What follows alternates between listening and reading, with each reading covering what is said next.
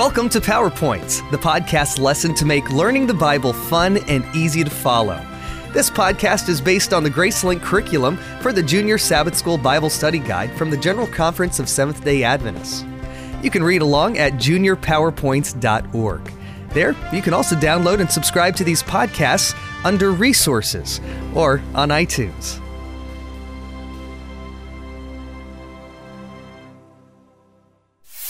Lesson 6 I Believe.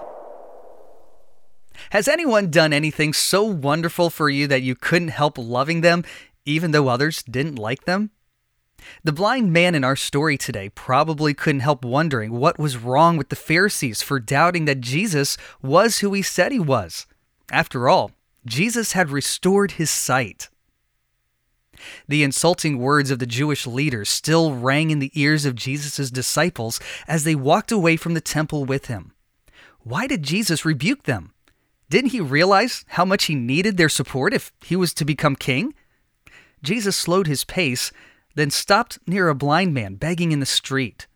The disciples asked him, Who sinned, Master, this man or his parents? Most Jewish people believe that any disability, any sickness, was the direct result of God's punishing some sin. If a baby was born with a birth defect, people believed that the parents had done something bad, and God had sent this as a punishment. When people got sick, their friends believed that they had sinned and God was making them suffer for it. Neither this man nor his parents sinned, Jesus answered. Wanting them to understand that sickness and defects do not come from God, he continued, This happened so that the works of God might be displayed in him. John chapter 9 verse 3. Then Jesus did something unusual. He bent down, spit on the ground, and made a muddy paste. The blind man must have been surprised when Jesus smeared the mud over his eyes.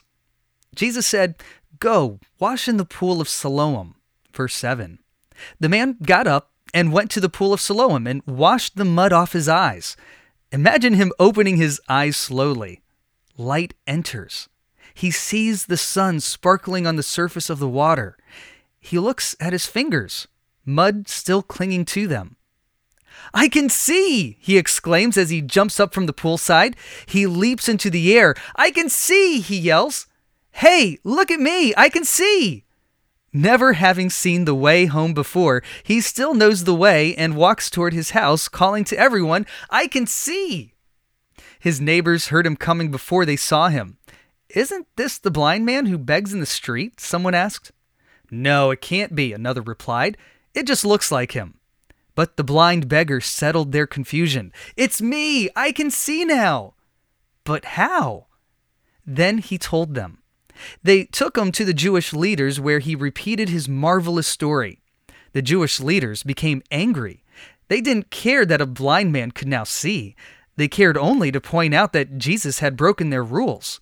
This man is not from God, they said, for he does not keep the Sabbath. But some of the Pharisees said, How can a sinner do such miraculous things? So the two groups of Jewish leaders argued. Finally, they called in the man's parents because they didn't want to believe that he had been born blind. His parents said, This is our son. We know he was born blind, but we don't know how he got his sight. Ask him. He's old enough to answer for himself. They knew that the Jewish leaders would throw them out of the synagogue if they said anything to support Jesus. Once again, the Jews spoke to the man Give glory to God by telling the truth. We know this man is a sinner. Whether he is a sinner or not, I don't know, the man said. One thing I do know I was born blind, but now I see. We don't even know where he comes from. Now that is remarkable. You don't know where he comes from, yet he opened my eyes. We know that God does not listen to sinners, he listens to the godly person who does his will. Nobody has ever heard of opening the eyes of a man born blind. If this man were not from God, he could do nothing. How dare you lecture us? They exclaimed and threw him out. When Jesus heard that this man had been thrown out of the synagogue, he went to find him. Do you believe in the Son of Man? Jesus asked him. Who is he, sir? Tell me so that I may believe in him, the man answered. You have now seen him. In fact, he is the one speaking with you.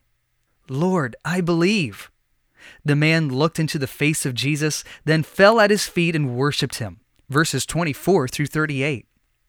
The news of this incredible event spread throughout the city. Many people believed in Jesus because of it.